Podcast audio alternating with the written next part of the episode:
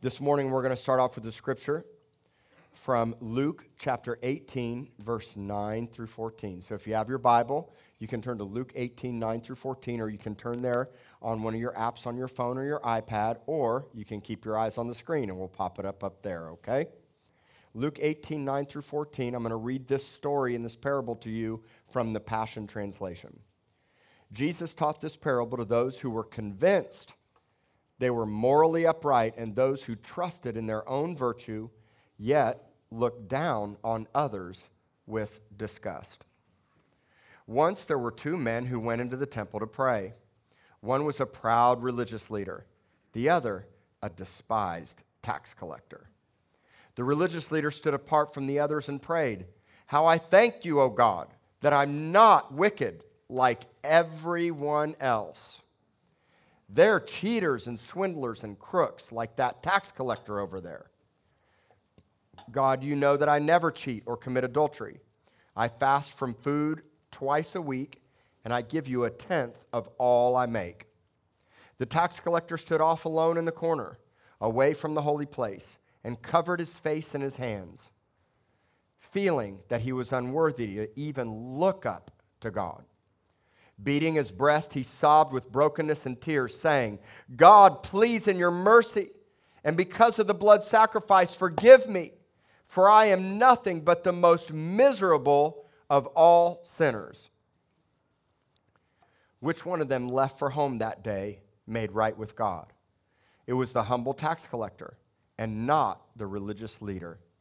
For everyone who praises himself will one day be humiliated before all and everyone who humbles himself will one day be lifted up and honored before all. Let me give you the context of this parable. The context is trusting in yourself and your own moral righteousness while at the same time despising others with disgust. This parable is a clear instruction on how we're to never be or think of ourselves along with the subtle religious deception of thinking any false religious piety is okay. And here's the contrast the contrast is the upright, proud religious leader and the despised, humble tax collector. And we get some major clues into the religious leader's downfall. Let's go back to verses 11 and 12, and I want you to count how he starts out his prayer, I want you to count on the screen how many times he uses the word I. You guys ready? All right, here we go. The religious leader stood apart from the others and prayed, How I thank you, O God, that I'm not wicked like everyone else. They're cheaters, swindlers, and crooks like that tax collector over there. God, you know that I never cheat or commit adultery. I fast from food twice a week, and I give you a tenth of all I make. He uses the pronoun I five times. Well, not counting I'm, but yeah, six. Last service I said six, and everybody corrected me with five. You guys are on it today.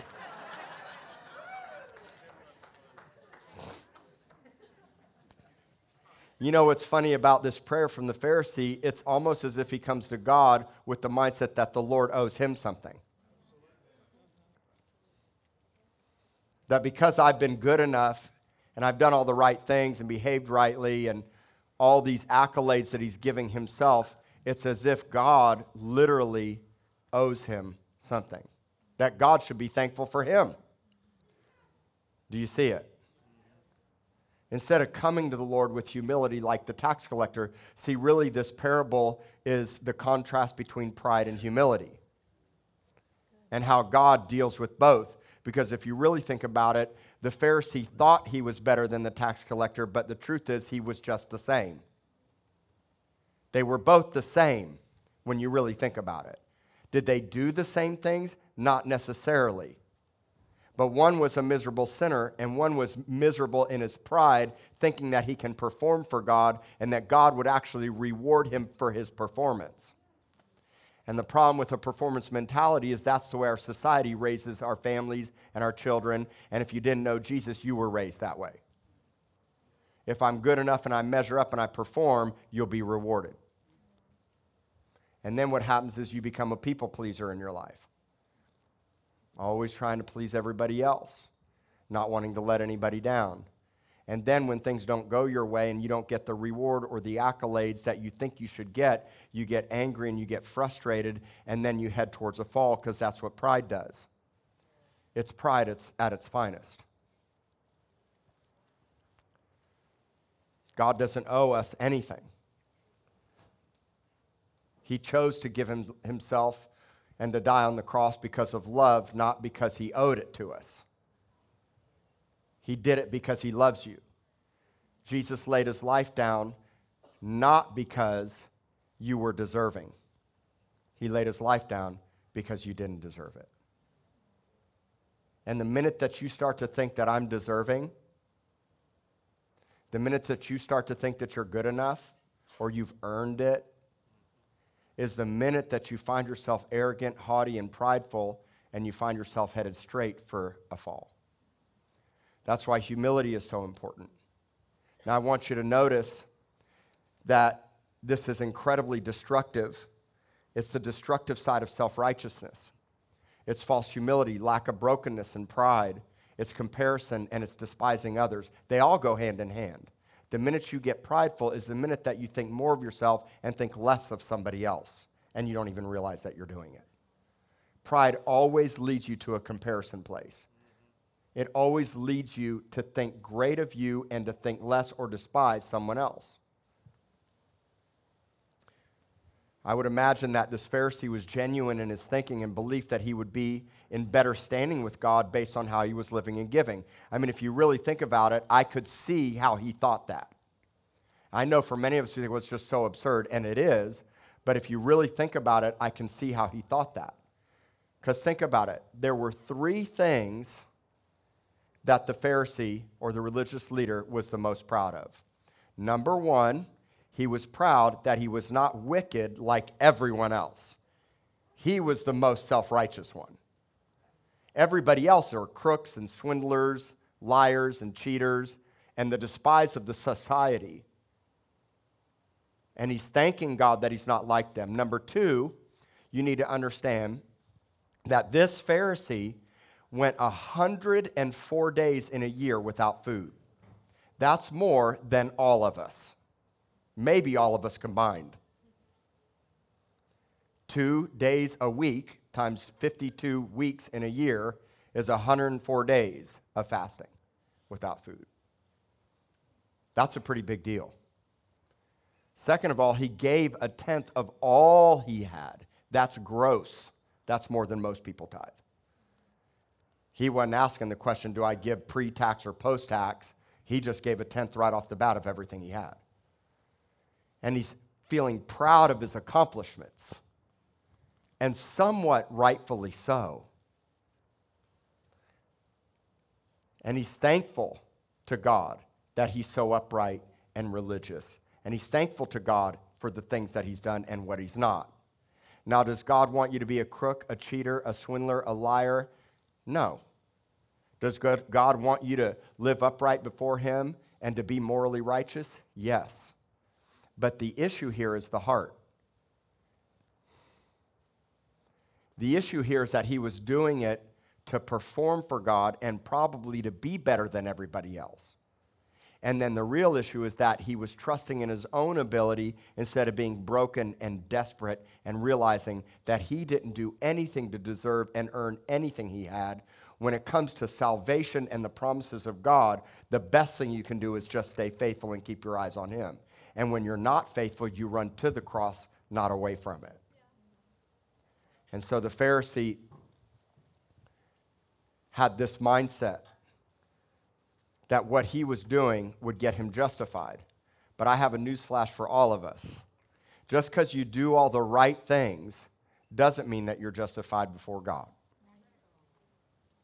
We can do our Sunday best. We can go to church to appease our conscience. We can go through all the right religious motions. But if our heart's not in the right place, we don't go through the religious motions anymore we come expectant, we come broken, we come desperate, and we come ready to give somebody else a hand up because you have to see that the two of them really weren't any different, but one was more justified, one was justified in God's eyes and the other wasn't. And when you can self deprecate and say, I was once the tax collector, or maybe you could say, I was once the Pharisee. Because many of us are, gro- some of us are grown, have grown up in weird religious dysfunctional churches, ultra Pentecostal churches, extreme Baptist churches, uh, crazy homeschool parents, and we homeschool, by the way. So not every parent's home is crazy that homeschools. But you have to understand, some of you know what I'm talking about. Religion is so prevalent, it's a disdain, and you actually were a Christian Pharisee and you didn't even realize it. Just self deprecate. Because the truth is, we're either, we were either one or the other in the parable. Either you were the liar, cheater, swindler, adulterer, or you were the religious Pharisee that thought you were better than everybody else, Mr. or Miss Perfect, that could do no wrong. And ultimately, you realize you can't be either. You just got to self deprecate. This is an incredible parable of how we should be thinking about ourselves and how we should be approaching the Lord. And as this church grows and as you grow, as you begin to learn more about God, as you begin to gain more wisdom and knowledge and understanding, as you acquire more power by the Holy Spirit and more might in His ability, and you start to be used more from God, if you're not careful, there's a very subtle fine line where you think yourself better or you start to feel so proud of your accomplishments, and then you'll start to look at somebody else's less than or with disdain. God's not okay with that. He's really not okay with that.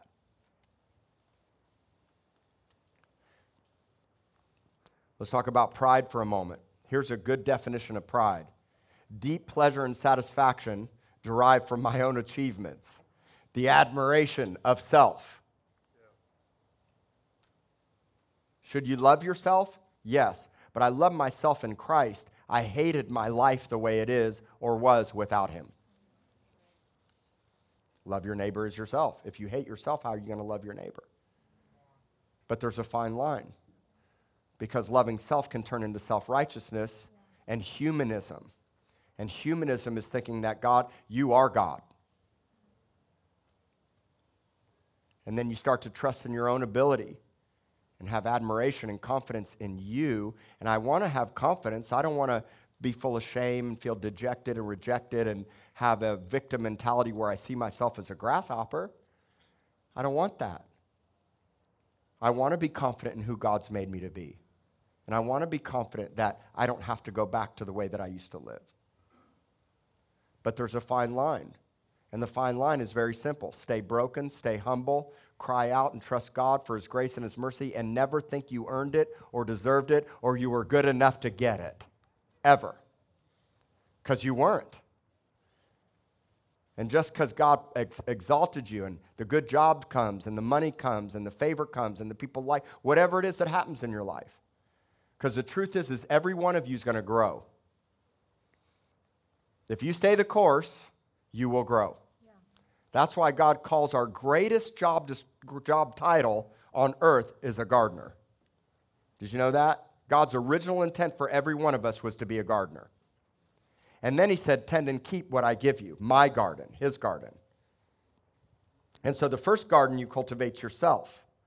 The next garden that you cultivate is your family or your friends and your community that's around you. And you cultivate the garden that God puts in your life and that He's put on earth. We all have a call to garden and cultivate what God's given you, first starting with yourself.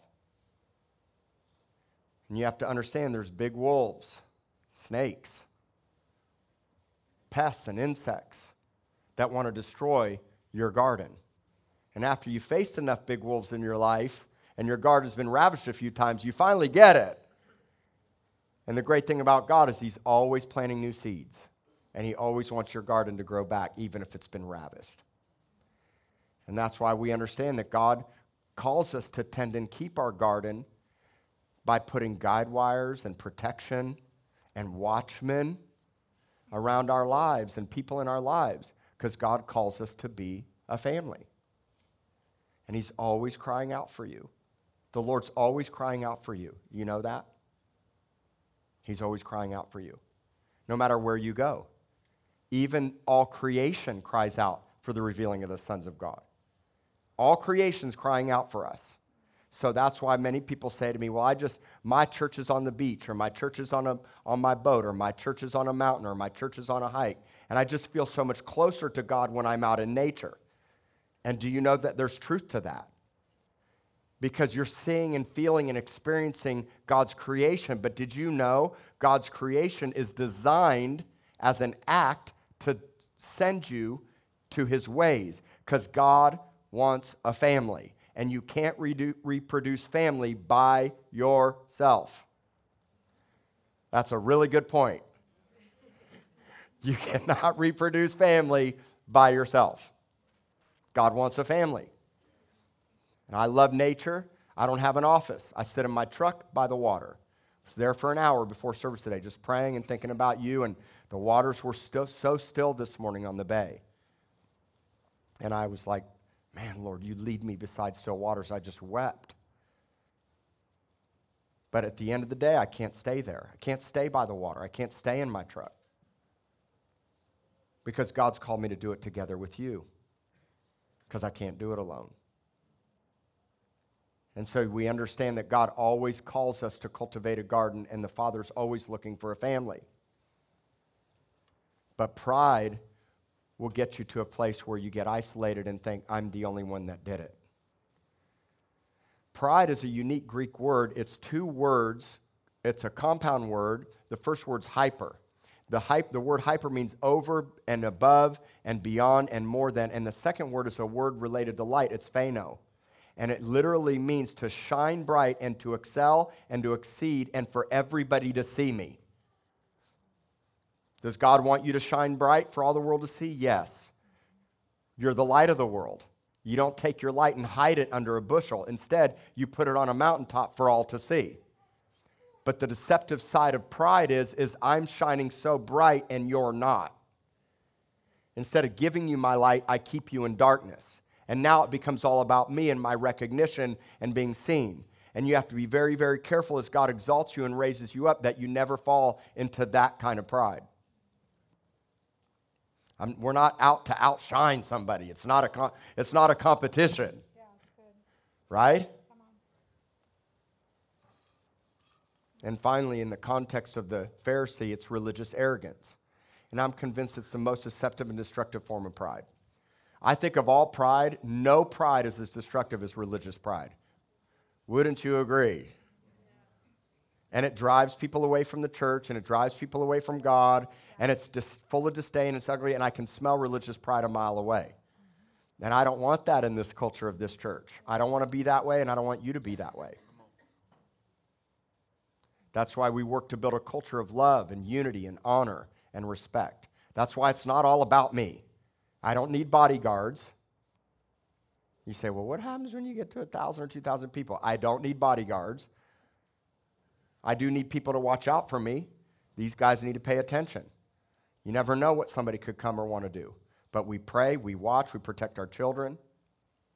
We watch out for the families that come in here. And I've even told them if somebody charges me, you better let me at them one time. I'm a state champion wrestler. I'm just ready to throw somebody down. No, I'm just kidding. Maybe not, but you know what I'm saying? It's like we're here together as family. It's decentralized leadership. It throws people on tilt. It's not all about me. It can't be all about me. At some point, I got to hand this over to the next generation. Yeah. Yeah. At some point, I'm going to be really old. My wife still says I'm old now, and I said, 35 is not old. No, I'm a little older than that. She likes to razz me. But, you know, we understand that it's not our thing. It's not my thing. It's Jesus's. We all belong to Him. And the best thing that I can do as a shepherd is to point you in the right direction and teach you like Jesus taught so that you could see how to respond when you fail and you're broken and you're messed up and what happens if you get too prideful and arrogant and when God sets you out of it. Because here's what happens many people run to Jesus in crisis. We call that crisis Christian. Is it okay to run to Jesus in crisis? Should you run every time? Yes. No matter how much happens? Yes. But what happens when you get out of it? What happens when the promise comes? I've seen too many people here weeping and crying, and then the minute things get better, I don't see him anymore. And that's why you have to make a decision. Stay broken and humble in the good times and the bad times. No matter what you face and no matter what you go through. Never trust in your own self and your own ability, and always stay humble before the, the eyes of the Lord. Now let's talk about the tax collector for a moment. First of all, who were the tax collectors and why were they so despised of society? Well, first of all, you have to realize that Jerusalem and Israel was under Roman occupation in Jesus' day. They were oppressed by the Romans. They did not have freedom. They had freedoms, but at the end of the day, they, were ha- they had to submit to the Roman government leadership and economy and system and everything that it had. And so, in those days, the tax collectors were Jews, but they were in cahoots with the Roman government. So not only did people hate the occupation and hate the Roman government and want to be set free and delivered from it to come into their own identity like they have today, but the very people that were their own nation, culture, and blood were working for the Roman government, being paid extra money to not only tax, but to t- steal and rob and cheat, and many of them took it for their own pockets. So the tax collectors actually were very wealthy. Why? Because they were liars and cheaters and swindlers and crooks, just like the, the Pharisee was saying. Thank you that I'm not that guy. Do you see it? Thank you that I'm not like him. So they were incredibly despised, they were hated. But the tax collector is actually the ultimate picture of humility and brokenness that Jesus commands there was nothing he could bring to enhance a right standing with God. He didn't have anything that would please God per se. He didn't have fasting and giving and works. In fact, he had done nothing. Instead, he robbed and stole. He was the complete opposite of the way that the Pharisee was. But he knew it.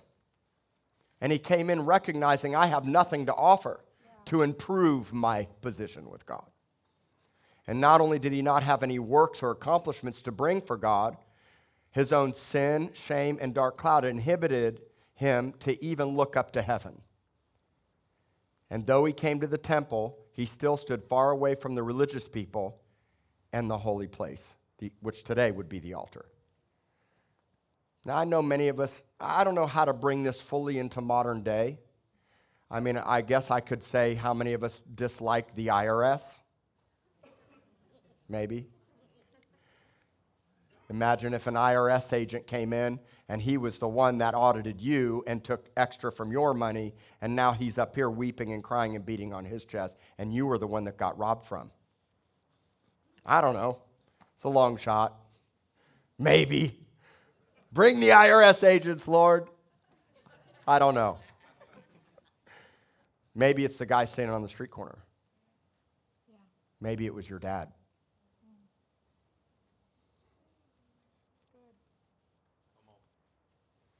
Maybe it was your best friend. And the problem is when, you, when it starts with one, it leads to someone else. And I get it. We have to have compassion and love for everyone, no matter what position or state they're in, and no matter what they've done for you. And some of you have such a hard time forgiving. And I often think, what's the best thing the, the Pharisee could have done? Wept and cried and recognized that none of his works would please God, only his brokenness would have pleased God. And you realize that you know, we still have to have laws and we still have to have tough love. I'm not okay with homeless people tapping on my window with my kids most of the time. Sometimes I'm okay with it, but most of the time, if they're aggressive and they're, they're pushy and they're cussing in front of the church and your kids are walking out and somebody's cussing out in front of the church and we have to show tough love, we put no trespassing signs. But I also realize, and the same thing, like If somebody breaks into my house in the middle of the night, they're going to have a surprise waiting for them. Does it mean I don't have compassion and love for everybody? No.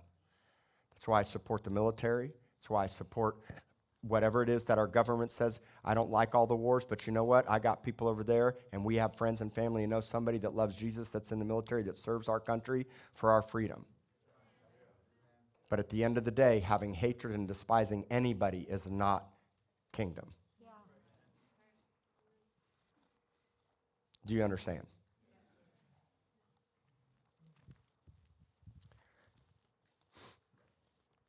This guy was so full of shame that he would come in and literally bury his head in his hands. What it was was a picture of brokenness. It was a picture of humility, but something called him in. He still went. I want you to notice this. A miserable sinner, lying, cheating, and stealing, was still convicted by God and walked into the temple. And the best thing that we could ever do is make sure we don't become religious Pharisees. Somebody, think about it. He's beating his chest, crying out to God in brokenness and hurt and pain and angry with himself for what he'd done. But he's broken and he's repentant and he's weeping. And if somebody comes in here weeping and broken and beating on their chest and crying out to God, we better make sure we never find ourselves looking down on them, having disdain or questioning or being apathetic or skeptical. Now, if it's a bad distraction and it's not the Lord, we have leaders to love and comfort them. And at the same time, we have to be very careful because it could be the person sitting next to you or over against the wall on this side or on that side. Or how about especially in the back row because they didn't feel like they were good enough to come to the front and come up here by me, but you all are. Anytime. Because if you watch me, I'm not a busybody of how to run the service. I'm up here weeping and broken and worshiping too. Because I'd rather be more like a teenager than a, the Pharisee. I don't care how much, I'm never going to fast enough. I'm never going to give enough. I'm never going to be good enough. And I recognize that through lots of failure, but you need to recognize it no matter, what, no matter how you've been. And then the person's next to you weeping and crying. is like, hmm, I wonder what's the matter with them. Man, they must have really made a lot of mistakes. Man, they are jacked up. They smell today. Woo! What must they have done? Or how about this one? I just, they need some prayer.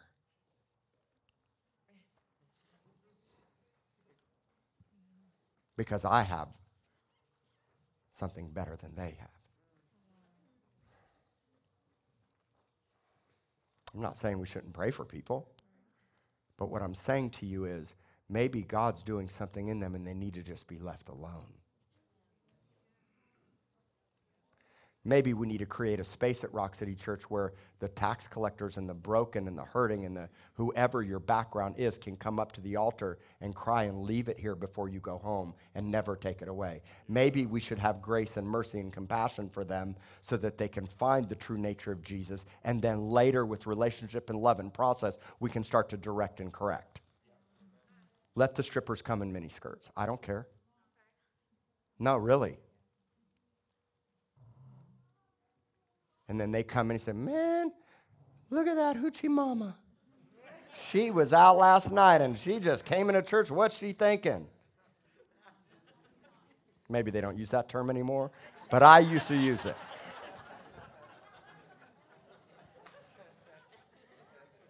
So I'll tell you the story about the, the, the man with the high heeled shoes. So I should want to tell that's why I want to title a book, The Man with the High Heeled Shoes. Many of you've heard this story, some of you, but if you haven't, just in case, I'm going to tell it to you again.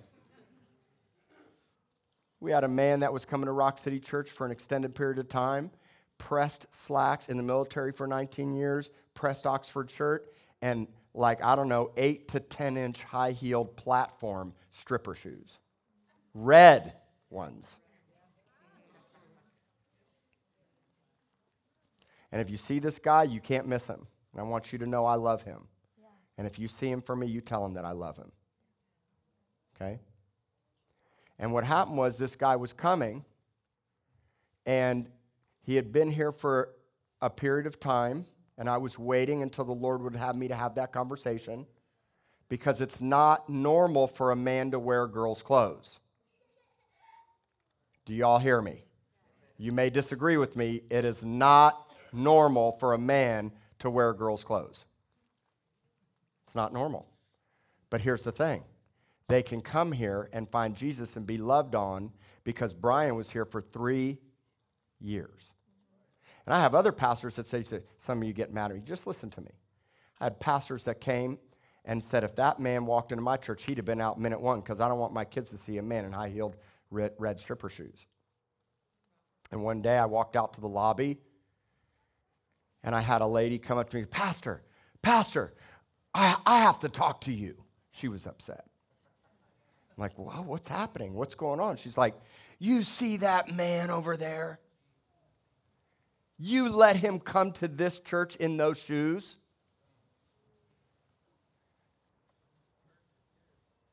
I looked at her and I said, Let me tell you the difference between that man and you. I said, That man wears his issues out for everybody to see.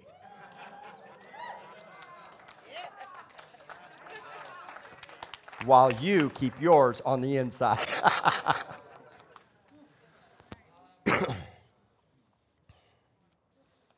Like, You're right, Pastor. I'm so, so sorry. I'm so sorry. You're right, as long as you just are okay with it. I said, Well, I'm not okay with it, but I love him and I want to help him. And if I just boot him out the door or try to correct him, he could run all the way, run out of here. We have to genuinely and authentically love people right where they're at no matter what state or phase or life they're in. Do you understand? And they'll come in and sit right next to you while you're here. And if you don't see through the lens of Jesus and love, you will become the religious Pharisee. Do you, do you get it?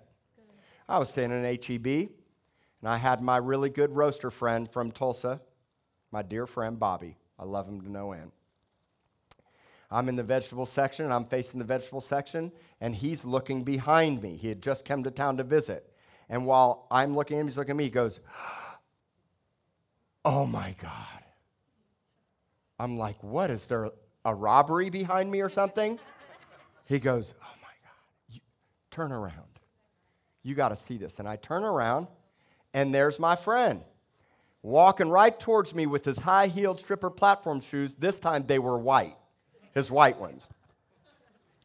And he comes right up to me, and he used to always do this to me, and he would grab a hold of me because realize he's like 10 inches taller than everybody because of his shoes.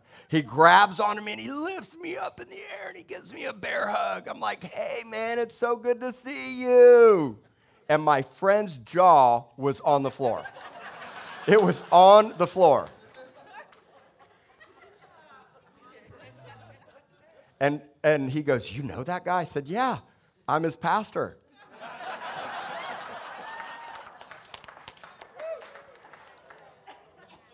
And I told him the story that I just told you, and it changed his life forever. Now, eventually, I had a conversation with this gentleman. And I said, Listen, I love you. I want to ask you to consider not wearing the women's shoes anymore. Would you pray about it?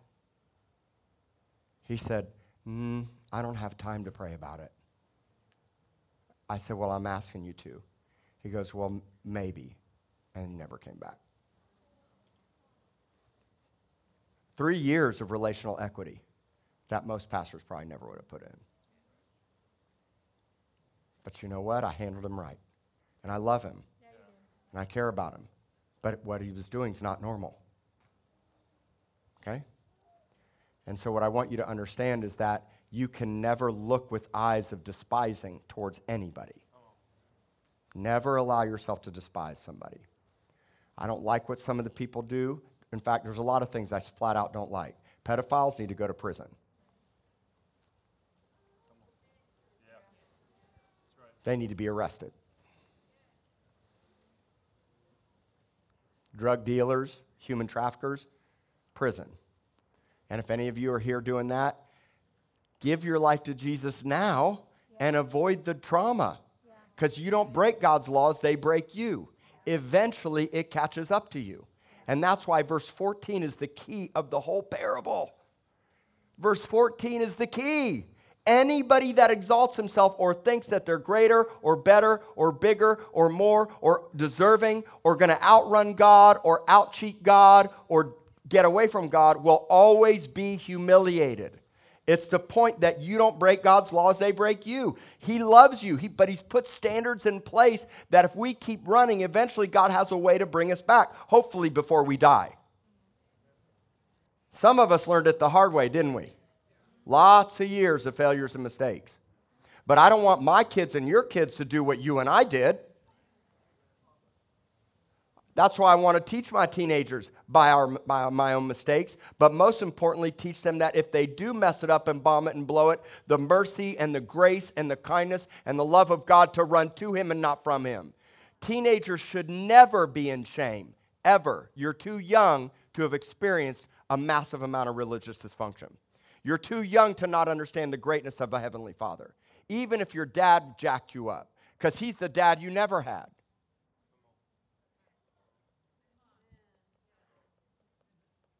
And our greatest purpose as older generations is to make sure that we set an example and a trajectory for our children to follow. Yes. And the best thing a dad can do is cry out, Have mercy, God. A sinner. I made mistakes. I'm sorry. I blew it. I bombed it. Lord, I'm as desperate as ever. Even if you didn't sin last week, last month, or for the last two years, and you move past the drugs and the porn and the failures and the cheating and the lying, swilling, you never get away from God. Have mercy on me. I'm desperate today as I ever was. You never move past the point of desperation and brokenness. David said it best in Psalm 51 17. After he slept with Bathsheba, murdered her husband on the front lines, and then lied about it. He said it best Psalm 51 17. The best sacrifice you can ever bring to God is a broken spirit, a broken and a contrite heart.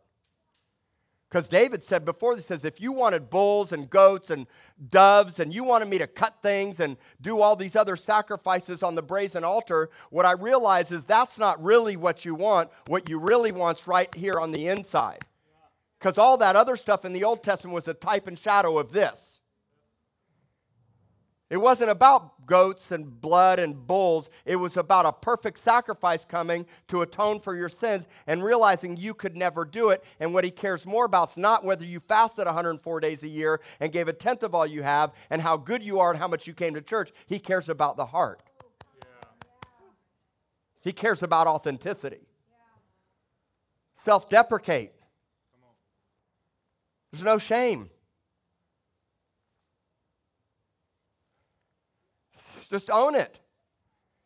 And then give it to Him so He can own it because He already took it on the cross. But you just say, Lord, I'm stepping into the light. I bombed it, I blew it, I know. I could never, ever save myself. So, Lord, I'm looking to you to save me. Have mercy.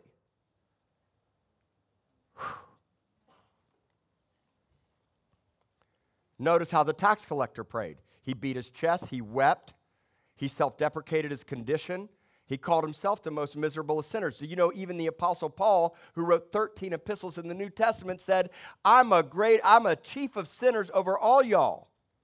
Was he living as a chief sinner? No. Had he been a chief sinner? Yes. He self-deprecated. So who was justified? The humble was justified. Look at verse 14.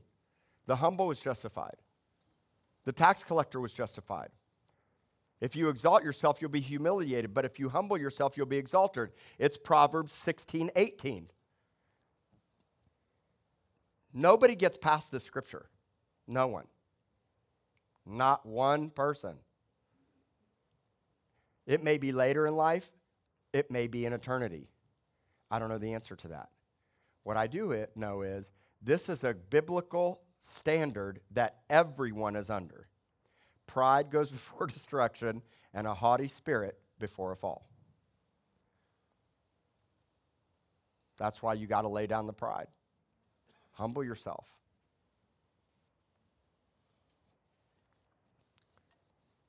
What does it mean to be humble? It means to make yourself low. It's to take the lower rank. It's to be abased, be little or degraded. It's to be unassuming. And it means that I'm devoid of haughtiness. It's better for the king to tell you to come sit at the table than you to try to take the best seat of the house. And I've learned no matter how much God has raised me up or what he's done in my life, I'm slow to speak and quick to listen. And when I get in groups or places of influence, I let God do what God does best. And I don't have to interject myself and think myself more than. And then people come to me and say, People really want to hear what you have to say. All right, okay. And then when I step up to the plate, the Holy Spirit takes over and it's straight fire. But I didn't come in there like, man, I'm going to kick their crack. I'm so good. I'm so big. I'm like, I, they, everybody knows me and I've, I've made it and I've arrived. And man, they're going to hear what I have to say. I either wait to be asked or till the unction of the Holy Spirit says, okay, and my heart's racing. You know that feeling? Palms get a little sweaty. I'm nervous. You know, I get that way every time before Sundays. I really do. I know it's hard for you to believe, but I take it so serious, so important to me that I reflect right. I take it, and I'm, my heart races, and I'm nervous, and my palms are sweaty. I often have to go to the bathroom right before I preach. This happens every time. I'm going to leave you today with an incredible block of scriptures that really bring this home. It's James 4 6 through 10. I'm going to read it to you from the Passion Translation. But he continues to pour out more and more grace upon us, for it says, God resists you when you are proud, but continually pours out grace when you're humble. How many of us need continuous grace? All of us do. I need God to slap me left and right with His grace. I need God to breathe grace. I need Him to give me the strength and the grace to do all that I'm called to do, and so do you. And if you don't stay humble, you won't get it. If you get prideful and arrogant and haughty, and pride can come in the most simplest of forms, pride can come in the form of thinking that you can do it on your own and isolating yourself. It's pride. I don't need anybody. They're just going to hurt me anyway. It's what church people do, and maybe you have that in your past, but that's not normal either. Yeah. Don't be that guy or woman. We isolate your, ourselves. Pride can come in the form of addiction. Did you know that? Addiction is pride. Because it says, I'm going to resolve my problems my way and numb myself out because the cross isn't good enough. Jesus can't do it. So shoot it up, drink it, whatever it is. Check out pornography. I don't care what it is.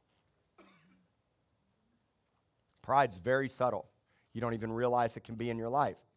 That's why you must stay broken and humble at all times. You never could do it in your own strength anyway. You couldn't have done your chil- made your children in your own strength. You couldn't have had your family. You couldn't have anything. And whatever you have, if it's a tiny little piece of garden, a little patch, and even if it's got weeds in it, God is a master gardener, knows how to pull the weeds out of your little bitty patch. And God says, I always want to expand their little patch to more. God always wants to expand you, always. He said, I'll never leave you or forsake you. Never means never, ever, ever, ever, ever, ever, ever. It means He's always, always desiring you and wanting you and desires to give you greater influence. But the best influence is top down, I'm sorry, bottom up instead of top down. Because Jesus said, I didn't come to serve, but to be served.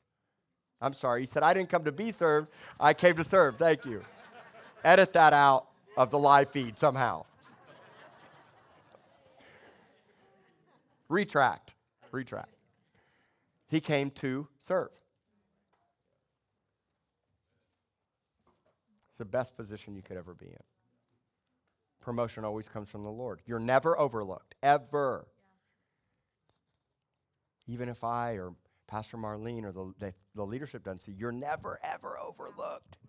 God sees everything. So he says, humble yourself because the prideful I'll resist, but the humble I'll keep pouring out grace. Look at verse 7. So then surrender. Here's your, here's your answers. I don't care who's watching. This is weird. Everybody's seeing me. It's on for the whole world to see on the camera. I don't care anymore.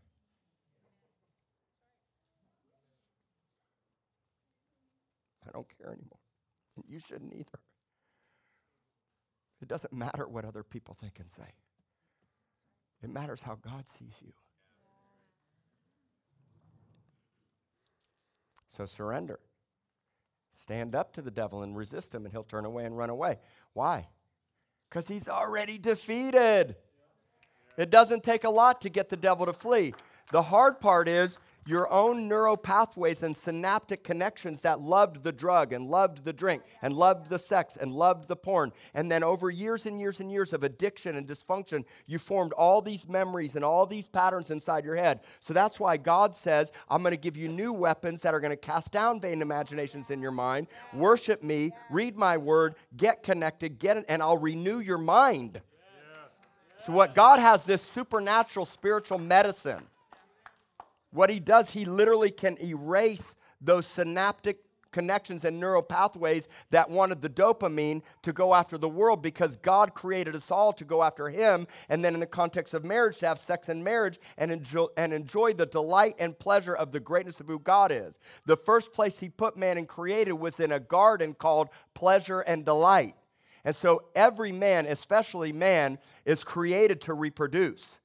And so when a man is not connected to Jesus, or in the context of marriage, they run to other women and sex and porn. It's why pornography is so rampant in our nation and all over the world. It's more popular than it's ever been. Divorces rates are higher, I just saw a report, than they've ever been. Because the challenge is, is if a man's not in his design, he's out of his mind. But God created us in our design to be connected to the Father because the truth is, my wife can never satisfy me enough the way that Jesus can. Because yeah. she'll still fail me and let me down, but Jesus never will. So that's why God designed that you would get your pleasure and your delight first from Him. That's why if you're single, you can stay celibate until you get married. You can do it, you can stay abstinent. And when you start to see and believe that God has a plan for you and a spouse for you, and that probably more than anything, He's waiting on you, you're not waiting on Him. And you don't see it. Because what do you really have to offer right now? And he's improving you and growing you and helping you and teaching you and making you to be virtuous men and women that are upright so then he can trust you with what he brings you. And now your first love always stays in place. He's your first love. So when you get the next love, no matter what she or he does, I got a greater love. And now, why would I want to run to porn? Because I have a great marriage and I'm hooked to the vine. And now I have health and strength and reproductive power, and not only with him and with my wife, but now I'm in my design spiritually to reproduce spiritual sons and daughters, because that's what this is really about. It's not bigger churches and more people, it's family, sons and daughters. Do you see it? Do you see it? Ta da! Light bulb. Eureka. The devil's already defeated. Stand up with Christ. And whenever the devil comes to accuse and lie, you say, I'm with him. Oh, sorry. I know you want to get in right now, but I'm not going to click that, drink that, smoke that because I'm with him and you don't have access. The door's shut. Yeah. And guess what he does? He flees. But he comes back. He's tried to come back my whole life. Different ways, different forms, more more opportune times, the Bible says. See, the devil left Jesus after tempting him in the wilderness, and it ended with he would come back at a more opportune time. So here's what you do no more opportune times. And if you're down, discouraged, frustrated, stressed, struggling, whatever it is you're going through, you don't revert back to your old habits. Instead, you run to the cross and you realize that you find God in your vulnerability and your desperation. Not, I'm so good, everybody. Look, yeah, I've overcome, man. I've overcome all those things. I'm so great now. No, it's like, I am more vulnerable and desperate than I've ever been. And the more God entrusts me with, the more broken I want to be, and I never want to forget where I came from. Never forget where you came from. Stay broken and humble. Resist the devil and he'll flee. Verse 8. Move your heart closer to God. Closer and closer. Let's say it closer and closer. Closer and closer to God. And what does He do? He'll come even closer to you. God wants to come close to you. Move your what? Your heart. It's a heart issue. Move closer to God, run to Him. He's not going to reject you. He may deal with some stuff in your life. That's the good that's why we have this good saying. Don't hold on to anything so tightly so that God has to pry it out of your hands. Just give it up now. It's all his to begin with anyway. So that way if it does pry it out of your hands, you don't find yourself rejected and dejected and angry and shaking your fist at God because God took it from me. But maybe you were putting trust in that thing your wealth, your ability, your ministry, your calling, your family, your job. I don't care what it is. Stay broken. Was never yours to begin with. It's all His, it's complete lordship. Move your heart closer and closer to God, and He'll come closer. But make sure, but notice there's a but. But make sure you cleanse your life. How do you cleanse your life? I teach you this all the time by the washing of the water of the word. Worship, His presence, running to Him, God, wash me and cleanse me, and then I forsake wickedness. I don't want the things I used to do anymore. I do not want them. It starts with that. And even if the enemy got in and plundered my house and my rest, though a righteous man falls seven, many, many, many times, some of you have fallen many, many, many, many, many times. And even if you fall many, many, many, many, many more times, get Jesus in your life and look to him and trust him and worship him and let him come into the process because discipleship is forsaking all, taking up your cross and following him, but not in that order. It's all at the same time because I can't carry my cross alone. I need, even Jesus could not carry his cross alone. Did you know that? Even Jesus needed your help.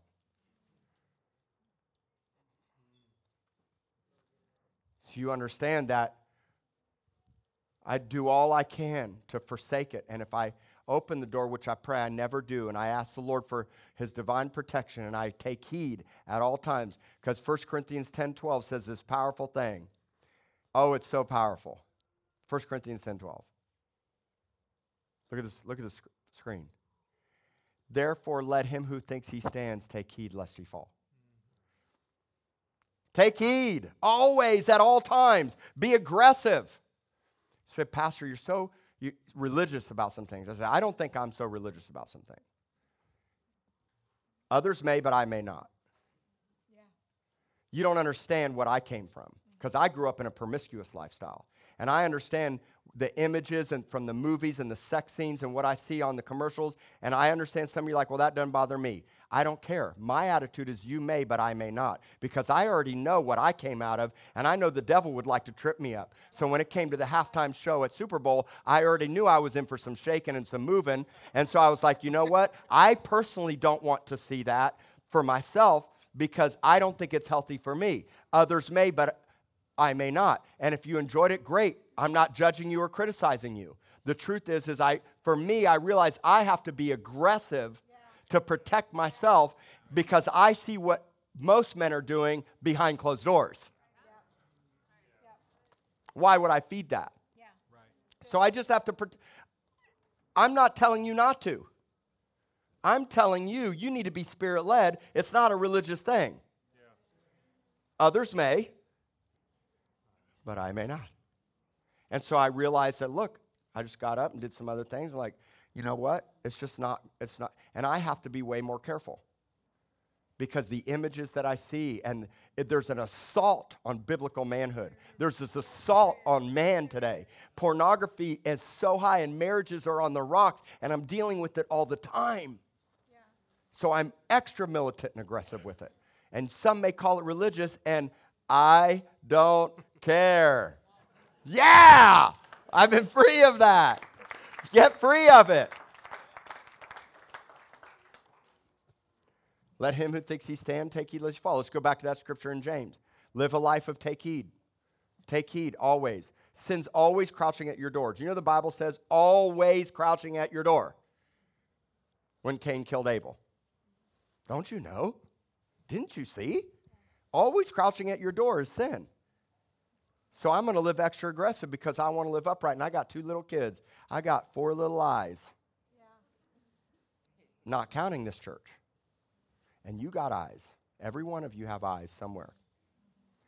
So, next verse. Feel the pain. Mm. Feel the pain, not just in the gym. It's all right to have godly sorrow. Yeah. It breaks you. It's all right to weep and put your hands between your, your head between your hands. Now, don't stay there.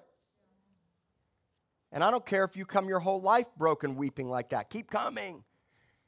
Keep coming. You can cry here every time you come and be broken and weep and cry out to the Lord and feel sorrowful and weep. I get that.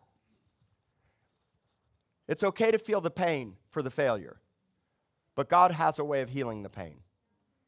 And I'll tell you this I'll take a church full of tax collectors more and all day long than I'd take a church full of religious Pharisees. Wouldn't you? So today, I asked the band to come up because I want to do this song. And I want you guys to sing it and worship with me. And then I'm going to have the prayer partners come up. We got prayer partners can uh, come up. Let's have you all stand. I want the prayer partners to come up. I want us to worship. And then I'm going to pray for you guys. All right? Let's all stand.